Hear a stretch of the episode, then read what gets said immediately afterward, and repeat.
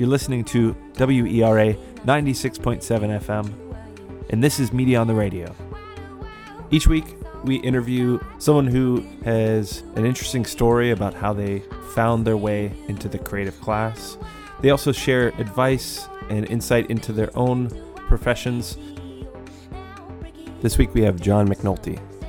You may learn more in the pre-interview than you learn in the interview. I'm a sound guy, so I'm thinking I think I'm going to do this interview in the back of the Prius because it's the quietest spot in my world. John is an all around interesting, entertaining, and very creative guy. We talk about all the different projects he's involved in.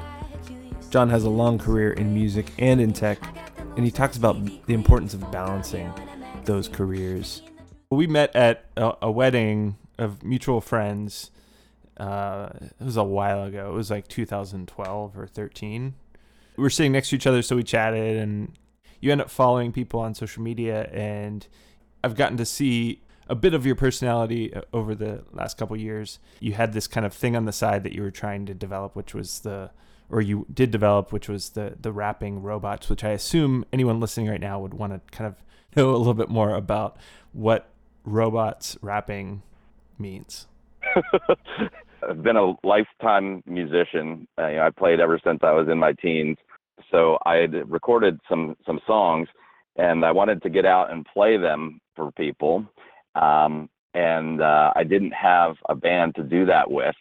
So I um, I think the example that I was following was They Might Be Giants, a band called They Might Be Giants, who played. Um, they started in the '80s. And They played just two of these guys played to pre-recorded backing tracks and I was like, okay, well, you know, I can do that. I'll just stand in front, you know, stand up on stage.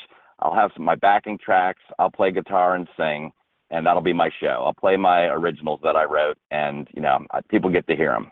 My nickname at the time was Skaterman because um, in high school I skateboarded all the time, and so I called the name of the band Skaterman and the Box of Death and the box of death to me was just my um, little recorder that had all my background tracks on it. I go over and press play, and then um, I'd I'd play along with it. And uh, so I played this coffee shop, and the the one guy was like, "Dude," he's like, "I liked it, but you know," he's like, "Where is the box of death? You know, I want to see the box of death." And I was like, "Oh, okay." And so I went down in the basement and I uh, took a saw, a jigsaw, and um, some plywood, and I cut out basically like a jack o' lantern type of face, and I put um, inside of it what's known as a color organ. They were kind of invented in the 1960s, and what they do is they react to sound. And so I put that inside of my jack o' lantern face, and I was able to trigger the the um, the lighting up of the face with audio. And what I did was I I took the background vocals and piped it into this color organ. So only whenever you'd hear the backing singers say something would the face light up. So um, I'd have backing tracks, and then there's this the box of death would be my background singer. Is there somewhere somewhere where people can see video or f- photos of of that? I mean, I'll post when we post the episode. I'll post some pictures, but there's videos on YouTube. I'll link to those things from robotmouth.com. The, some of the pictures I saw, the the robots became somewhat elaborate. I mean, did you have a background in robotics or sculpture or anything like that? They had bodies, and then you know, moving bodies, and then necks that turned, uh, and then jaws that that moved up and down with along with the words. So I had a background in electronics design but most of the stuff that I that I did, I was looking at Halloween props. So I mean, this was like in the early days of the internet. You know, uh, there wasn't a lot of of stuff, but um, people that had made Halloween props were kind of my main uh, go-to as far as how to build circuits that made things move. Um, and so my mission was to, you know, get into more complex robots that you could see from farther away. And um, th- but still, the the other consideration was that they needed to be small enough that um, I could transport them pretty easily. and um, you know they couldn't be li- like life size as tall as me. So I just saw the new Blade Runner, and you probably don't want them to necessarily be as tall as you for that purpose too. what I know from from other people that have been in bands, and I know people that uh, you know are musicians that play in a lot of different bands. There can be kind of personality issues, or the bands break up, or can be, uh, in a sense, cat herding to get people to practice and to get five people in the same moving in the same direction. Is it easier, right, to just create your own band out of scratch, in a sense? Because of my experiences of being in bands, I work that into the dialogue in the Robot Mouth show.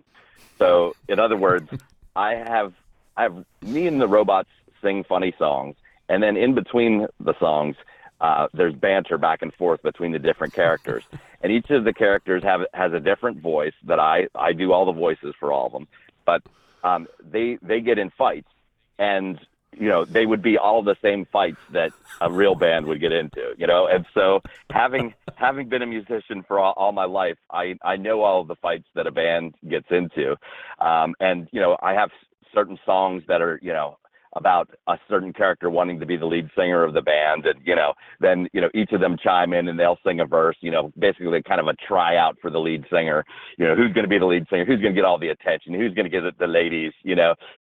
Not knowing uh, a lot about music or robot production or how to put on a show I, that seems like a lot of work uh, putting all of that together. I've always had a daytime job in tech of some sort. I respect people that are full time musicians or full time entertainers.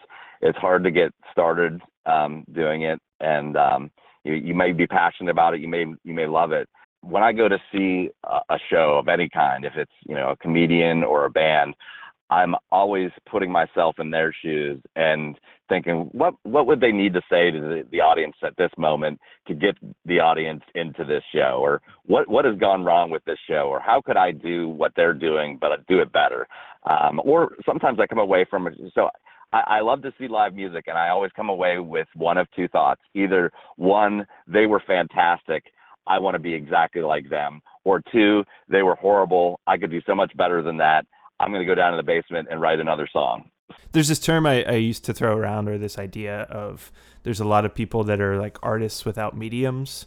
You know, they're they're kind of artist type people, but um, they they don't have necessarily like an outlet. And I think there's also the flip side of that is there's artists that kind of use all kinds of mediums and just can't help but create. I'm answering the question that I'm asking you, but what would you say about balancing the work that you kind of have to do to doing the creative side? Like how do you how do you maximize that and how do you balance it?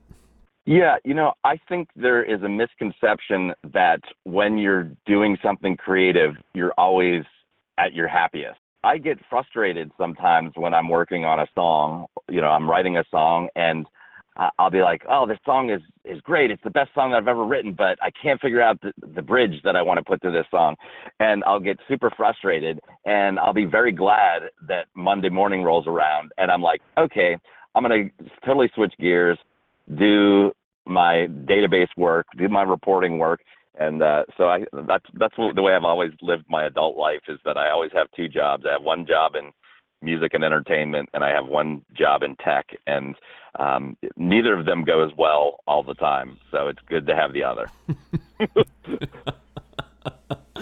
well, what would you, what advice would you have for just musicians in general? I mean, it seems like you've been kind of uh, around the block in terms of touring, um, trying to be a full time musician, as you said, and just being a musician from a really young age, which I think a lot of people are. That you know they pick up a guitar at age eight and they just keep going from there. Um, what advice would you have for young people that that are pursuing that that craft? In 1999, I attended a music conference. It was the Millennium Music Conference, and so it was like three days of you know people performing, uh, industry people talking to you about you know getting signed to a record label, how you tour, how you manage a band, the business side of being in music. I, I came away with one overarching idea from this conference, and it was that there's no real benefit to me getting signed to a record label.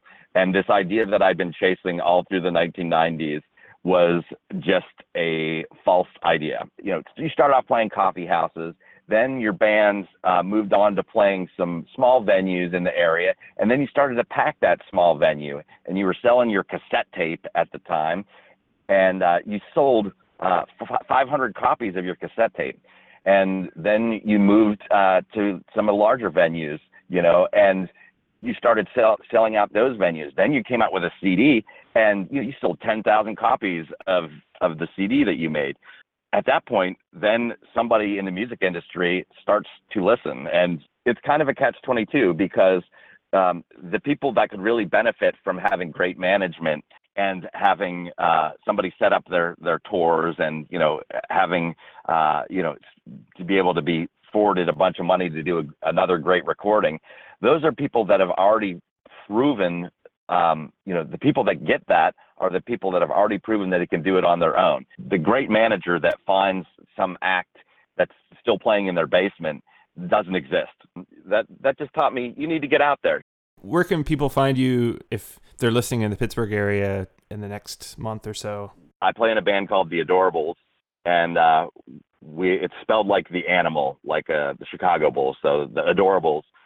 So you could go to theadorables.com and uh, see where we're playing. We're a party band. We play a lot of weddings and private parties and things. Um, basically, all kinds of music to get people on the dance floor. But uh, we play weird instruments. So I play the ukulele.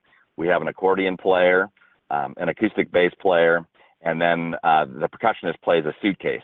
Check us out at Arsenal Cider House. We've been playing there um, pretty regularly. They do outdoor concerts from May to October. Um, and so we're we're a very regular occurrence there. The, the other website to check out um, is robotmouth.com. If uh, if I'm playing a live show with the Robot Band, I'll announce it on robotmouth.com. Cool. Well, thanks for coming on the show, man. talking all about robots and your music background and and it's been it's been a great conversation. I appreciate it. Absolutely. I, I, one more thing that I wanted to add was that one of the things is that I used to compare myself to the animatronics that Chuck E. Cheese does, but I've heard through the grapevine that they are discontinuing their animatronics, and uh, so you know for a long time they have cornered the market in the uh, animatronics robot entertainment industry. And so now I believe that there's an opening now that they're they're stopping the animatronics. You know, they, they I think they just want to put in like 15 more skee ball machines. So instead, now people are going to be coming to Pittsburgh to see Robot Mouth. Uh, so I'm happy to oblige. I'm, I'm glad that they're, you know, my number one competitor is is now out of the market. You may want to check the dumpsters. You may be able to repurpose a lot of that. this is Media on the Radio. Check out the back episodes on waitwhatpro.com you're listening to WERALP Arlington 96.7 FM